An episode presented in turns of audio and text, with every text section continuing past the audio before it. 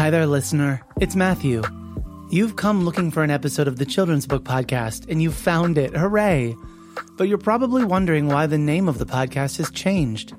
After eight years of doing the Children's Book Podcast, I began a new career as head of podcasts at a kids company about, where I now oversee a podcast network dedicated to producing original content that talks up to kids, centers the things going on in their world, and engages and challenges how they see the world and themselves. All of the episodes of the Children's Book Podcast are still here. But now, if you're subscribed, you'll get new episodes of Worth Noting, a kids podcast about current events, hosted by me. Something for you and the young people in your life to enjoy together. Enjoy this episode, and I hope you'll check out Worth Noting and other podcasts from a kids company about.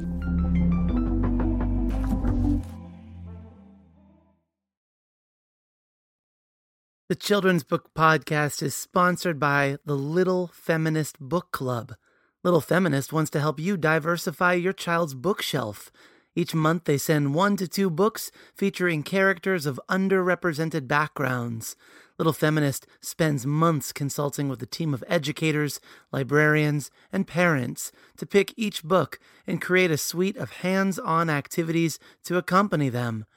Whether it's treasure hunts or DIY musical instruments, the goal of the included activities is to make the stories come alive for both children and families. Go to littlefeminist.com to learn more. Raise good humans, one children's book at a time.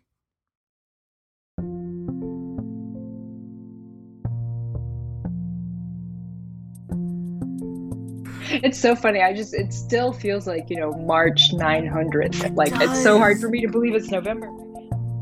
This is the Children's Book Podcast, episode number 645. I'm your host, Matthew Winner. We're on Patreon at patreon.com slash Matthew C. Winner if you want to support the show. Today, I'm joined by K.A. Holt, author of Ben B and the Teacher Griefer. KA's first book in the Kids Under the Stairs series introduces readers to Ben B, Ben Y, Javier, and Jordan. Four children forced to take a summer school class in order to improve their scores on the state assessment. It's a story about learning how to exist together, and also one about learning how not to censor yourself. KA pours a lot of heart into this story in order to bring us closer to a group of kids who, in my opinion, don't get seen often enough in schools. As you might guess, I saw a lot of my students in this book, their interests, their friendships, and the way they fight to be seen day after day, even when they might not feel like they are seen. As for Ben B, Ben Y, Javier, and Jordan, they have a lot more story to tell, and I'm so glad that KA is working to help them tell it. Please welcome my guest, K.A. Holt, author of Ben B and the Teacher Griefer, the first book in the Kids Under the Stairs series.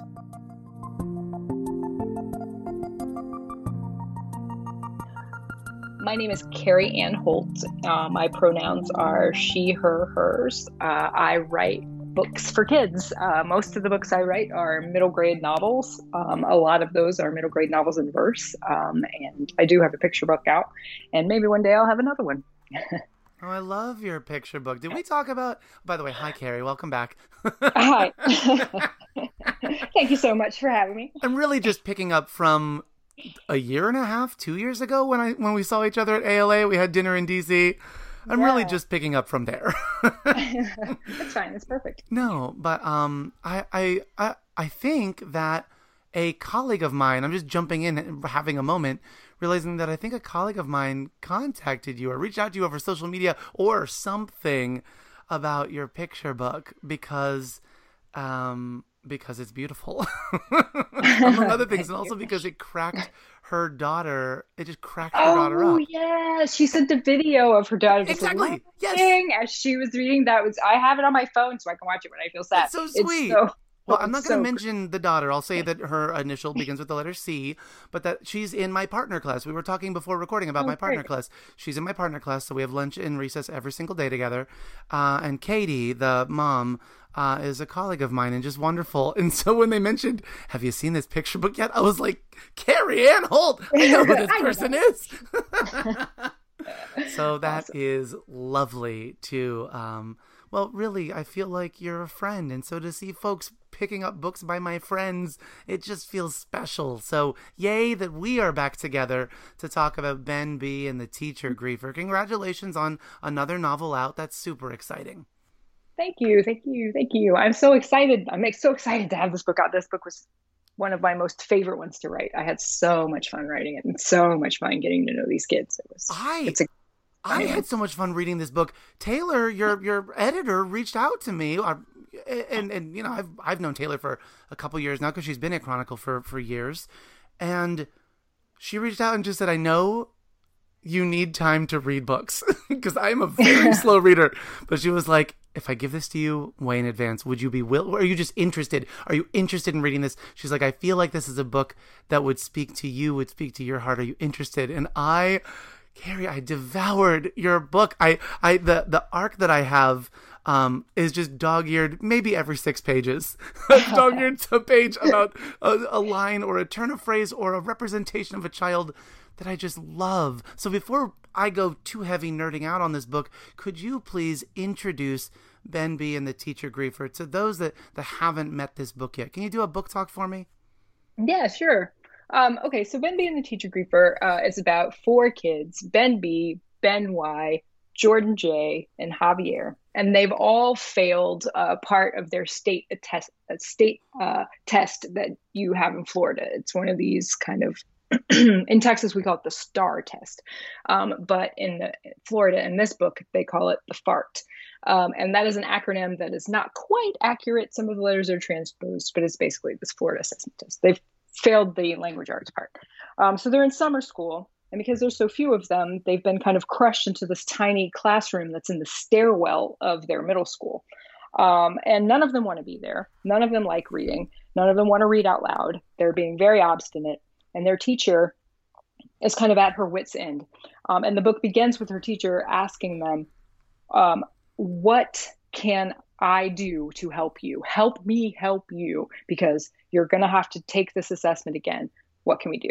And so they make a deal with her that uh, for every 10 minutes they read out loud in class, she will play video games with them for 10 minutes at the end of class because they're all obsessed with this video game called Sandbox. And Sandbox is a lot like Minecraft. Um, and the kids love it because there's no failure in Sandbox. If you mess something up, it just becomes some weird thing that you can add to the world. And they feel successful when they play the game. And so they're sort of teaching her throughout the book that, you know, video games aren't necessarily a waste of time. And she's teaching them that in video games, they have to chat and maybe they can chat in full sentences. And, you know, maybe that reading isn't quite so terrible if they're invested in the story. And you get to see the perspectives of all four kids throughout the book. Um, some of it is in free verse, uh, some of it is in stream of consciousness, and some of it is in drawings. Um, Javier expresses himself drawing, um, and those are drawings that I did my own self, which was quite tricky and unplanned. Um, but turned out okay in the end. Turns out um, you're anyway, the illustrator of this book as well. I am indeed the uncredited illustrator of Ben B and the Teacher. So there's a very long book talk for you because I don't know how to do elevator speeches. no, I, I, I, you know, this podcast, this is going to be a 30 plus minute conversation. I don't know how to do short conversations. It's all good. You're in the right place. so, so I, I, I would love to know how you first came into this story. And I'm trying to say that the right way because I know different authors come into different stories different ways, whether it's by meeting a character, by um, maybe in your your school visits you saw a group of kids uh, underrepresented in literature that you wanted to see represented. Where where did this book start for you? So when I do school visits, um, very often it's for like a giant uh, auditorium full of kids, you know, 500, 600 kids at once. Um, and there were, uh, there was one particular visit where after I had done my presentation, I discovered that um, there was a group of kids who were not there. And it was a one book, one school read. Every kid read the book, even if the book had been read to them because of learning differences. but this class didn't get to come because they were known to be like the, the quote unquote troublemakers. And the teachers didn't want to have to deal with any kind of disciplinary anything or have me uh, get thrown off by being interrupted or whatever. Um, and I got really mad that they weren't there because these kids read the book just like everyone else did and they deserved to be there to hear the author speak. And so I demanded that they take me to the classroom, even if it meant missing my flight, because it's it's not fair and they did all of the work. And so I went into the room to talk to the kids and you know, they were wonderful. And we had a great talk about the book and the um, the scenes that they loved. And they were just like they couldn't believe that the author would come and talk to them personally. And it really just took me aback for a minute, you know, that this might have actually happened in, in previous visits to other schools and other districts that there are the there are the kids under the stairs, you know, the ones that that get kind of swept aside sometimes. And I have met teachers in my travels who dedicate their their lives, their everything to to helping these kids feel successful. Um, my mother was a teacher like that when I was a kid. My sister and I grew up um, wrapping presents uh, for all of the kids in my mom's classes because my mom knew that they needed toothbrushes and books and things like that. And I wanted to write a book about a teacher like that. And I wanted for kids to see seen, the kids who don't, you know, always feel seen. Uh, and then there was a moment last summer when my youngest son was refusing to read and only playing video games. And I, he and I made a deal where I would, he would teach me how to play video games for 30 minutes and he would read for 30 minutes. Um, and so he read several graphic novels in the summer. I learned how to play Undertale and Skyrim.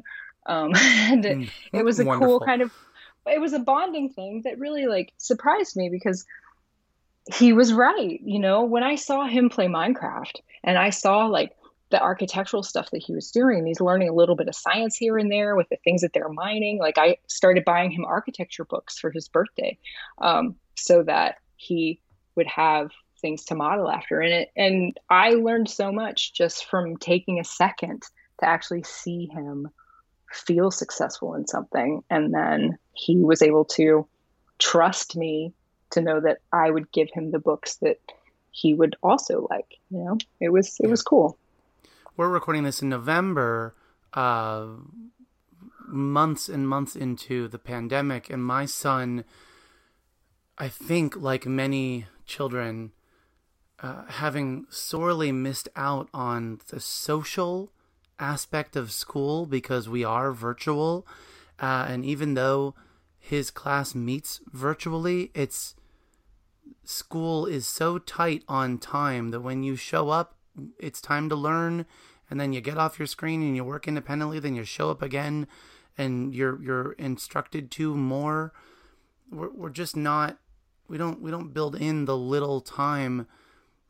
Uh, that the children would use just to lean over one desk to another and talk, to catch up in the hallway, to have lunch recess together, things like that. And the way that he has um, responded to that, or the way he's coped with that, Kari, is that he's playing Fortnite for, I think it's it's safe to say, way more hours than my partner and I are comfortable with. But at the same time, we are holding in tension the fact that that is where he socializes with friends. Mm-hmm. He, he uses that the the voice chat to talk to them, or he's on Discord texting with them, or he's um, studying YouTube channels and then coming back and applying what he's watching to do different fashion shows or challenges or whatever in the game. And so, as a parent, trying to find that balance of where do we push uh, and where do we we allow or permit because this is a kid that that I, I've talked on record before about how reading's not his thing, school's not his thing. But in a time of trauma and stress, do I want to be part of driving that wedge even deeper? Or do I want to, to let him know that I see him and that I, I want to help him find a way that, that we can sort of coexist in all of these worlds together? That's hard. Absolutely. Yeah. I mean, I think that's a, that's a struggle that so many parents are having now because it really is i mean that's that's where the connection is with kids. And, you know, when they had the connection in school, it seemed less important to have them play Fortnite for 19 hours a day. you know yeah. but now when they, now they don't get to see each other and they they don't they just don't have that connection you're absolutely right and and you're right like i watch my son play fortnite and you know he's it's kind of like ben b says um, in the book like he's leading factions of other kids like there's Yes. group work you There's know group work they're- and, leadership. Absolutely. and leadership yeah and they're working together to build something to protect someone else and you know they they they're they're learning how to exist in the world i mean everything that you learn in school math and history and all that is important but what you're really really learning is just how to exist with other people and how to deal with people you like and don't like and how to lead and how to follow and those are things that they are learning in these uh, these giant uh, multiplayer games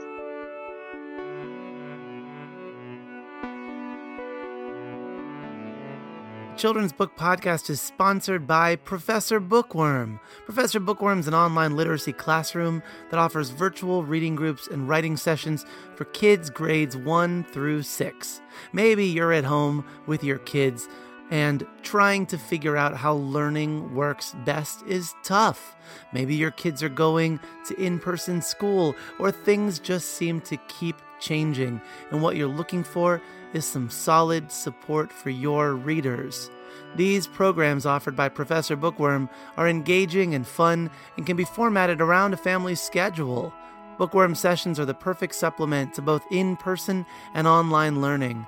Bookworm reading groups are conducted through interactive virtual activities and individualized feedback that are geared toward building reading comprehension. Each reading session walks the students through a complete chapter book. The writing program consists of 30 minute writing sessions with an instructor via Zoom. And these sessions, which are designed to improve writing mechanics, can consist of one to four students depending on the child's preferences. The founder, Caroline Zoba, inspired by her work with colleagues and mentors on diversity, equity, and inclusion, is passionate about exposing children to more diversity through the Bookworm program.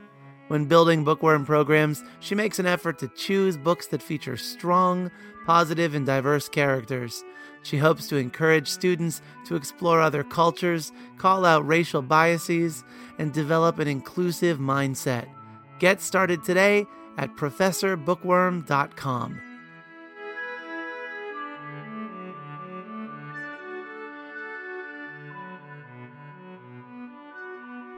So, when you started writing this story, did you have a particular child in mind, or did you start out thinking this is going to be a group of kids that is is meeting for this state test? That's the reason why, and the only space that they're given because there's so few of them, or because the school's being used for whatever reason, we're just going to give them a space at the bottom of the stairwell where the the teacher and the kids have to sort of duck under you know the slant of the stairs um, to meet the, the the small group of them.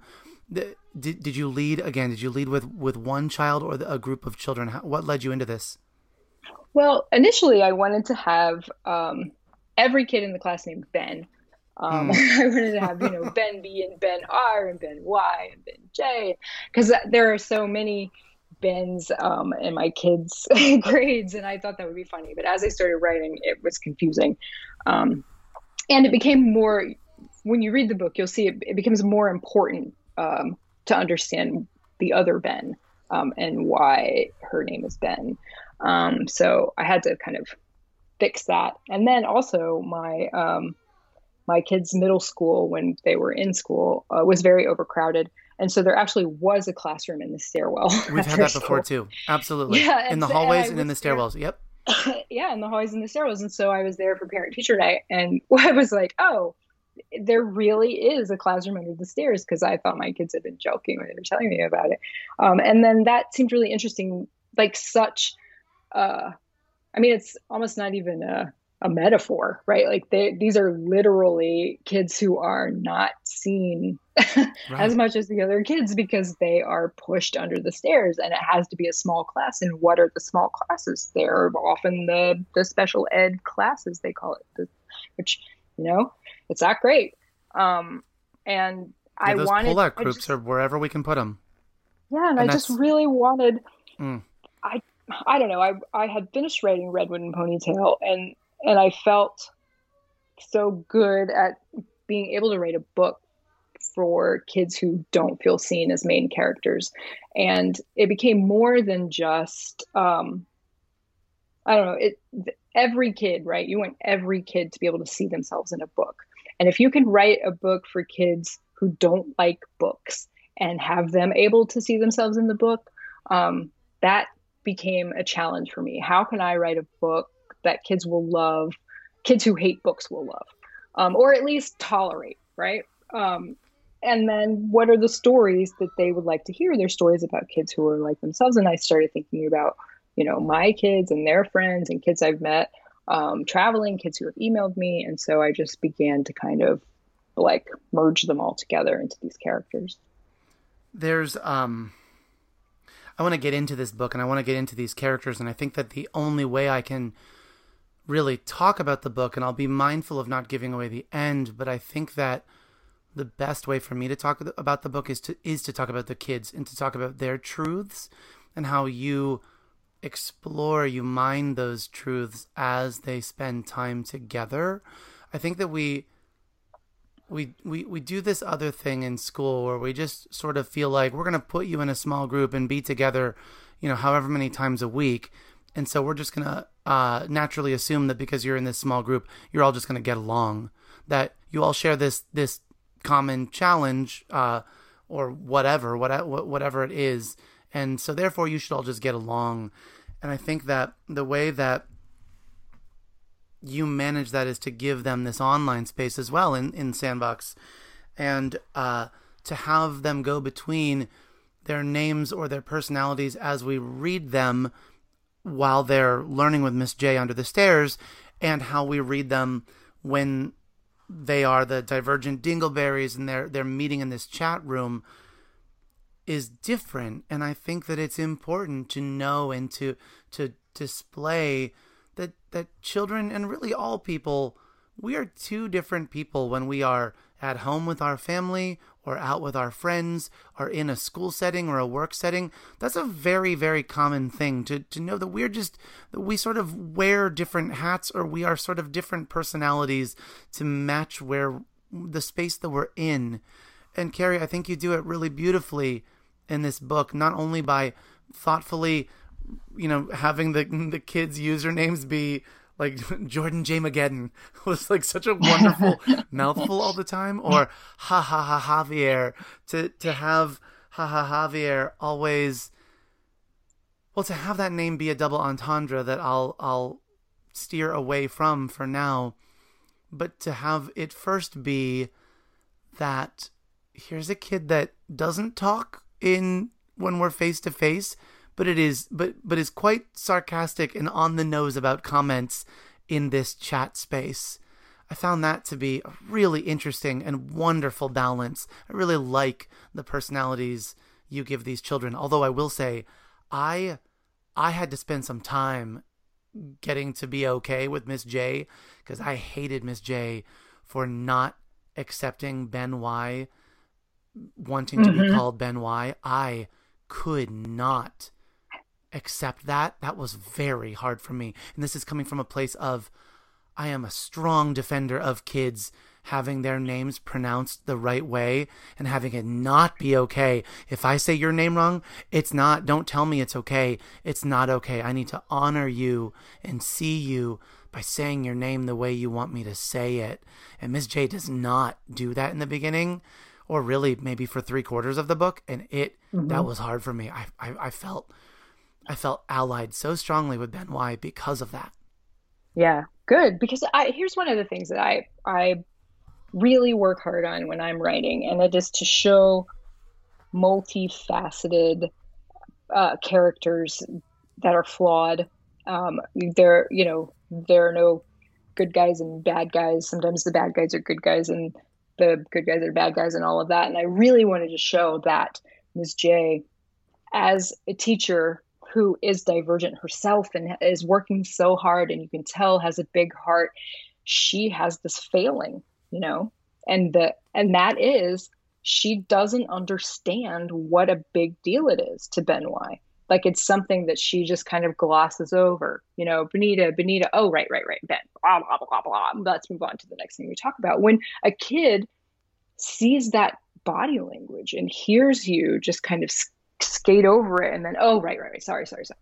Like that is not a good thing. You know, like that is a thing that gets tucked away into the recesses of their mind. It's something that I remember when I was a kid, um, in certain parts of my life and my education and whatever, like not being listened to, you know, that they're they're listening to you, but they're not hearing you. And Miss J, it takes her a while in this book before she really hears Ben Y. And when she does, then she's like, oh, you know, I've made this mistake. So I'm glad that it that she gave you that kind of visceral feeling because that's what I want. I want us to love her and to see her flaws. Yeah. And then see her have see her change as the book goes on. You give an opportunity like that to the kids too, who try to help one of their group members, but in thinking they have this brilliant idea in a way to help that group member who is hesitant to read, they they they really end up with egg on their face for doing something that uh, that didn't honor the child because they didn't ask. I think so much about, especially in my work in education, about what it means to preserve a child's dignity. Is this is whatever I'm doing right now in this act in the classroom, preserving their dignity, preserving their dignity for how they want to identify, for uh, who they like, how the the name that they use, the the the body that they are exploring. There's so many different aspects to preserving dignity, and I, I think it's so easy to do harm, and so the that you give the children something that does harm this this classmate but also give them a chance to sit with it and try to make it right, I think is really important too. You you let us live with the messy and know that you know sometimes the messy doesn't get cleaned up and sometimes it does but but the outcome is to recognize when when we do something wrong. That's that's really goal number one and try to make yeah, it right. Yeah, yeah. It's recognizing it's not it's again it's kind of learning how to hear someone yeah. um, i think a lot of the themes in my books are people assuming they know things about other people. And then when they are told, hey, that assumption is incorrect, you know, you have two choices in how you react to that. You say, oh my gosh, I'm sorry. Talk to me about what I did wrong so I don't do it again. Or you are a jerk about it, you know? and it's really important to me that kids understand saying, I'm sorry is not a weakness you know? And when you are learning how to exist in the world with other people learning how to hear them tell you any kind of criticism it doesn't mean that they hate you.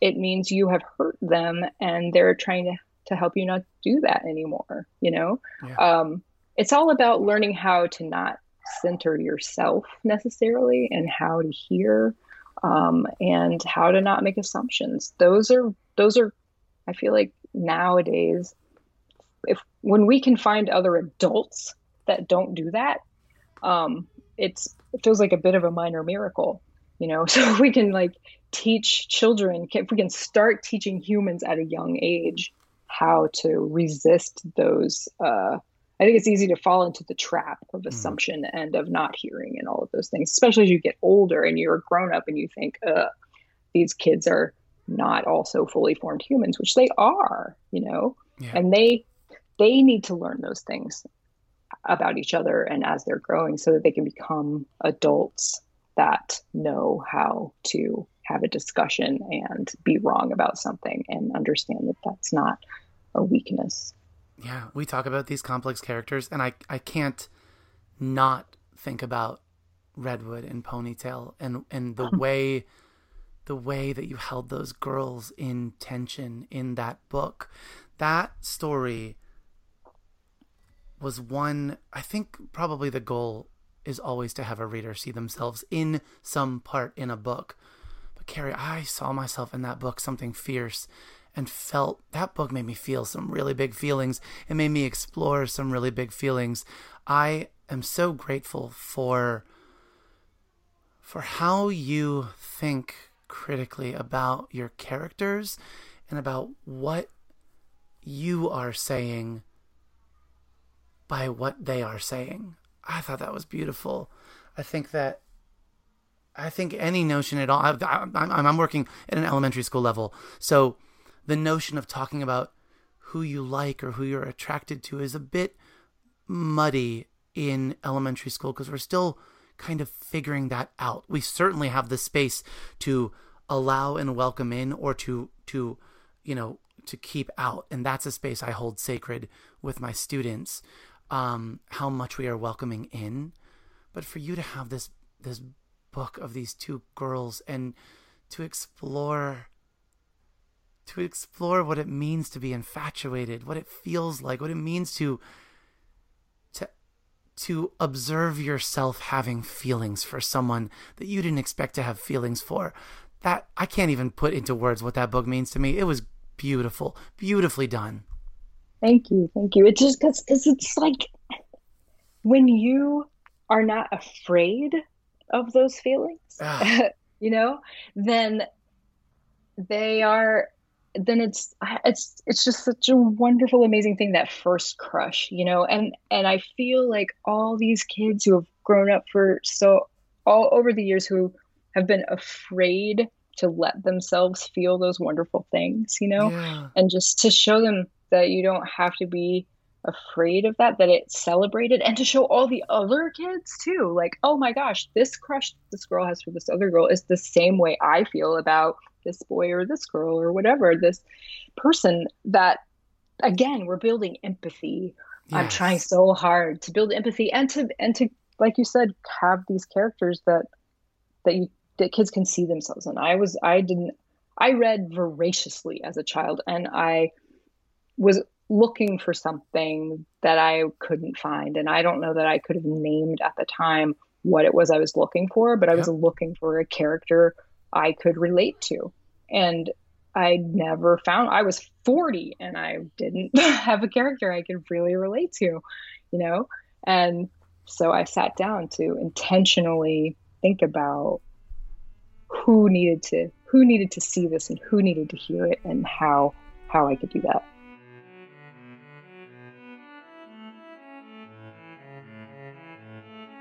The Children's Book Podcast is sponsored by our friends at teachingbooks.net. Teaching Books strives to personalize each reader's connections to children's and young adult books. Discover thousands of resources that bring books and reading to life. Sign up for free today at teachingbooks.net.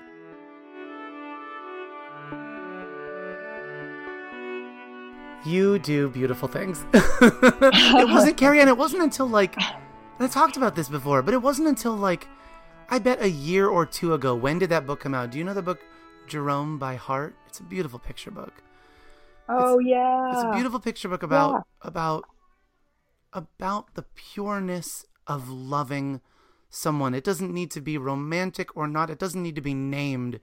It's a book by Thomas Scotto and illustrated by Olivia Tallec about just loving someone so much that you you know them by heart and you want to live for them. And what I what I hear resonating through what you're saying and and and just in what you were looking for as a child and probably me too.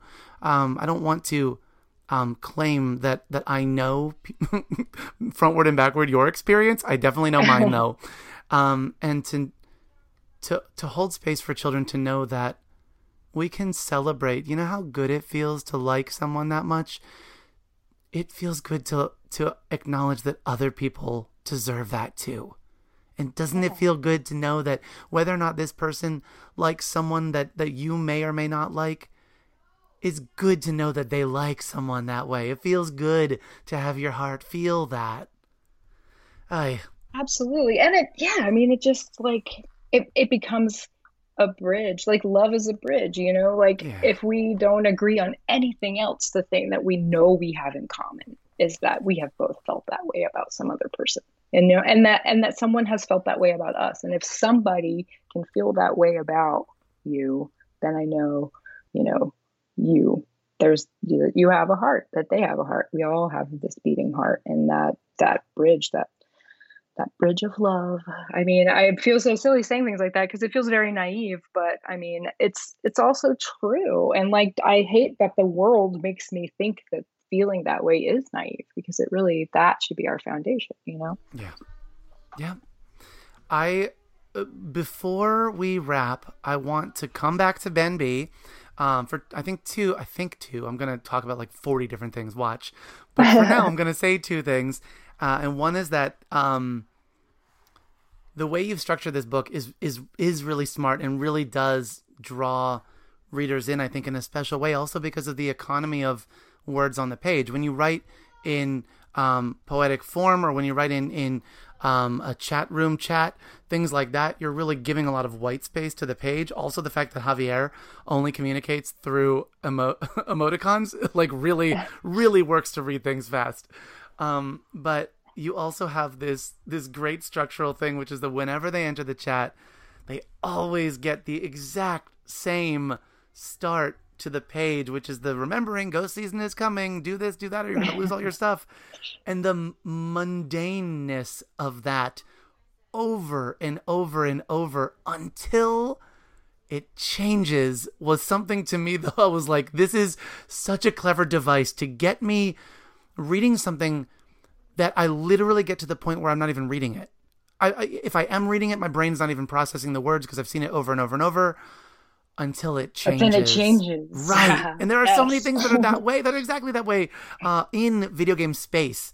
Um, but the, the, the from there, maybe just the thing I want to acknowledge just with you and I as a person who has read your book and you as the person who knows what happens in the book the strength you give Ben Y in this book and where she comes from. You know, Ben Y, I think we can say, I think it's fair to say, because we learn early enough that that the reason why she goes by Ben Y is to honor her her late brother. And I don't need to go further into that other than, you know, there are reasons why kids use names uh, and why kids fight for the things they fight for that sometimes they express to us and sometimes they don't. And it's not really my right to know why a kid wants to use a name they use or a, a interest that they have or whatever. They they that's their truth and that's their truth to to hold. And I just need to honor the dignity of them having that truth.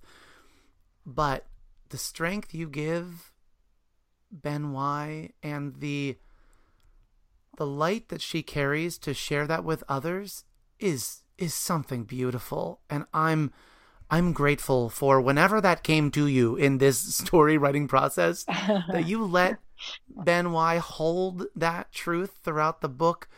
When we had the reveal for the reader was was magnificent. It was it was beautiful. It was everything. It was something i returned to. It was dog-eared for sure but it was something i can't that i returned to. Thank you for that Excellent. You're welcome. And you should know that um, I just finished Ben Y's book. Hers is, I was waiting for next. That was my part two. My part two was that yeah. this this book has a it has a lot of words on the cover because it says Ben B and the teacher griefer, cool. But above that in yellow it says the kids under the stairs. And I'm like, you know, I know when people do things like that. I was teasing Varian Johnson and Shannon Wright, who have a brilliant new graphic novel that just came out called Twins. But when you look up Twins on IndieBound, it says Twins, and in parentheses, it says Twins number one. And I was like, I know what those clues mean. So I'm so glad you said that. You said it's Ben Y's book. Yes, um, the next oh. book is Ben Y and the Ghost in the Machine. No, oh my word, Kari, I want to read it right I now. Know. This moment. Yeah, well, it, we just where the mechs are coming and make sure everything is good to go, and it'll be it'll Stop be out it. next you, fall. Does it have? I, mean, then, I assume going from the name seems very very close to the Ghost in the Shell a very famous anime. Are we are we at all playing in? You don't even say. Never mind. Nerddom. Keep it nerddom. I'm good. We're all good. Yes, I'll keep it. Uh, I think you're going to like it. And then, you know, uh, any second now, I'm going to get started on Jordan's book. Stop and we'll it. see what happens oh. there. So they're all there's each each kid is going to have their own book, and they're all companions. So it's not technically sequels. I mean, I think Ben B and the Teacher Griefer, it's called Ben B and the Teacher Griefer, and Ben B is centered a little bit, but you do get to meet everyone. And I'm working really hard to make sure that any book you pick up out of the four, it's it doesn't really matter which one is in which order, um, which has Not, proven like, to be timeline specific. I bet that's hard. Yeah, it's, it's proven to be incredibly difficult. Wait, when you and I first talked ages ago for what book did we? What book would we have first talked for? It wasn't knockout. It would have been before the house arrest, maybe. house house arrest. Okay. maybe. Yeah. So ages ago, when we talked about house arrest, you said something on recording that I have never forgotten about you, and I bet you can anticipate what I'm going to say. But you said when you write poems for a book, you have this habit of writing them all on like index cards or something, and then laying them out all over your floor and figuring out how does this all go together. Do you remember saying that? yeah, that's. I mean, I. That's how. Still your I- process? That's how we do. Are Yeah. we playing then with? Ha- have you needed a bigger floor trying to look at how like multiple books can sort of overlap too? Oh, this poem is good, but it should probably stay in this storyline. Let me save that for Jordan's book. Hundred percent. It's about. It's a lot about like reveal. Like when do I reveal this thing about this character, and Yes. do I? And if I'm hinting about it here, but I'm revealing it here, does the actual timeline matter? And there's there's a whole lot of moving pieces trying to figure out how to do it the right way. But I think so far with Ben B and Ben Y, we're doing it. And I have like I have spiral notebooks um, for Jordan and Javier that I keep open as like as I was writing Ben Y, so that I could make notes about this and about that and about who's doing what and when and you know when are we going to show that? Because what I want, I'm imagining like if you are up in the sky and you are looking down at this school, you could zoom in on this one spot in time, and that's Ben Y. And you can Mm. zoom in on another spot of the day or the school or whatever. You're just kind of, it's the timeline is not what's important. It's what's happening um, in their relationships and like in their lives. And so you can understand how they're relating to Miss J because she's in them all. And Yeah. and it's it's a it's a bit I've bitten off a lot, but it's a it's a fun challenge. And um, each book I'm having, I don't I'm just having so much fun. I forget these kids aren't real people, Oh, just like I, know did that with feeling. Timothy and House Arrest. And so Taylor and I actually we were like, what? What do you think like Jordan is doing during lockdown? And we're like, oh wait, Yeah. you know, Jordan isn't actually real, but um, what what are they doing? And and that's another thing. Like the, knowing that the series is going to stretch out, um, do we address any of that? Um, not being in school and having to go online. Kari, can I just Uh, say that Jordan and any of those kids, just if I can say this as a reader, Jordan is just as real as any reader you have never met face to face. Oh, Jordan, to me, yeah, I like. I mean, all of them are. Isn't that like a beautiful thing that you, if you're doing it right, these characters, these kids are absolutely real. Even if you were writing some like sci-fi whatever with, you know, bugs as main characters, still if you write a character right, they are absolutely real. And I am grateful that yeah. that you wrote these that they are real. I can I ask you a, I knew that it was going to come up with follow-up questions. Can I ask you just one more thing? sure. So, did uh, how? So, book two is Ben Y. to me, and it could be because of the character that I attached onto, or the stakes, or the backstory, or the whatever. But for me, in Ben B and the Teacher Griefer, the story felt so much more about Ben Y. Again, that could absolutely just be me. I, I could I can hear an argument for why it's much more about Javier. I can hear an argument for I can hear an argument for all of them. For even Miss J, I can hear an argument. But did you intentionally start was this a conversation with Taylor to start with Ben B so that Ben Y could have a story next or is maybe maybe that's just my reader experience that that is making me excited that Ben Y is the one that I would like to hear most from next. So what happened? Here's what happened was that that was that really happened kind of in reverse. Like this, as I was sat down, I knew I was going to have these characters, and I started writing. There was actually another character um, in it whose name was Asia, and she merged with Ben Y. Um, as I started to get to know Ben Y a little more. And I really had trouble finding the character of Ben We Ben B because Ben Y was speaking so much to me. Like as I started writing, I I was like, oh wow, like I need to get a spiral notebook for her, you know. and I started writing down all these things because even with the amount of things that happen to her character that she's dealing with in this book, that all is so much more in hers. And I just, as I was writing the relationship between Ben B and Ben Y, uh, Ben Y was the one that was shining bright. Um, and I knew that her book, like, I really had the, the oomph, I don't know, the light inside of me to write that mm, story. Okay. Um, and it became that Ben B really we we get to know his character and we're going to and we're going to get to know his character more and more like through the other characters if that makes sense. Like he is kind of there i feel like they sort of orbit around him. Like he's a little bit like thing even the, from the first the guy, book yeah yeah like he's he's the centering force in this little universe he's like um, the dm right he's the dungeon master yeah yeah exactly and that's kind of i think hard to understand in ben being the Teacher Griefer but i have to just tell readers to trust me because people have already said like this why why is this called Ben B when it's not his like only his story? And it's called Ben B because Ben B is a, the glue to this group, and they don't know that he's the glue to the group at right now, you know. But it's a thing that we learn, like as we see them grow together, we learn why it's Ben B in the Teacher Griefer, because all of them, you know, he's their, yeah, he's their DM, and Miss J is too, but she's a grown up right? Like she's yeah. she has to be in her own little solar system, kind of watching over. Um, he's yeah, he he is the center, but he is not centered. Yeah. Well, I think your book is so rad, and I'm giddy to talk to you more about just what you have planned, but just all the things. I can't wait for all the things, Kari. Thank you so much for taking time aside to talk to me today. That means a whole lot.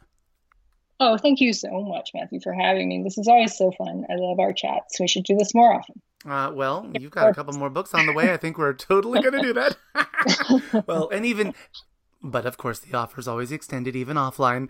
I love the, the, the fact that my brain operates like every time I talk to a person, I have to record it. Right? That's what eight years of podcasting will do to you. Um, but I, I want to we have talked so much about children and their dignity and their beauty and their voice i want to give you a chance to speak directly to your readers and specifically i want to give you a chance to speak directly to my readers so kari i will see a library full of children tomorrow morning. Is there a message that i can bring to them from you? I just the message to them is that i want them to know that uh, that i i see them you know and and and i mean that in a holistic way. You know you are seen um, you are brilliant uh, if your legs don't fit under the desk because they're wiggly and you know if your bubbles are out of lines for tests that's not your fault kid you know this this is a weird quantitative system that we have and not everyone is made for that and just because you don't fit in that little square, it doesn't mean that you aren't brilliant because you are. And uh, I want every kid to understand that that I see you, I see you for who you are, and I celebrate you for who you are. The Children's Book Podcast is recorded and produced by me, Matthew Winner, in my library studio in Ellicott City, Maryland. You can subscribe to the podcast and access the archive of over 600 episodes at MatthewCWinner.com. Our theme music is by Poddington Bear, care of the Free Music Archive. Want to help out the show? Become a patron at patreon.com slash Matthew C. Winner, and your support and contributions will directly support and impact my work here and always writing a review on iTunes or sharing the podcast with friends through Facebook, Twitter, word of mouth, or any other means helps reach more listeners, which leads to more content and more amazing guests. And that is a very good thing indeed.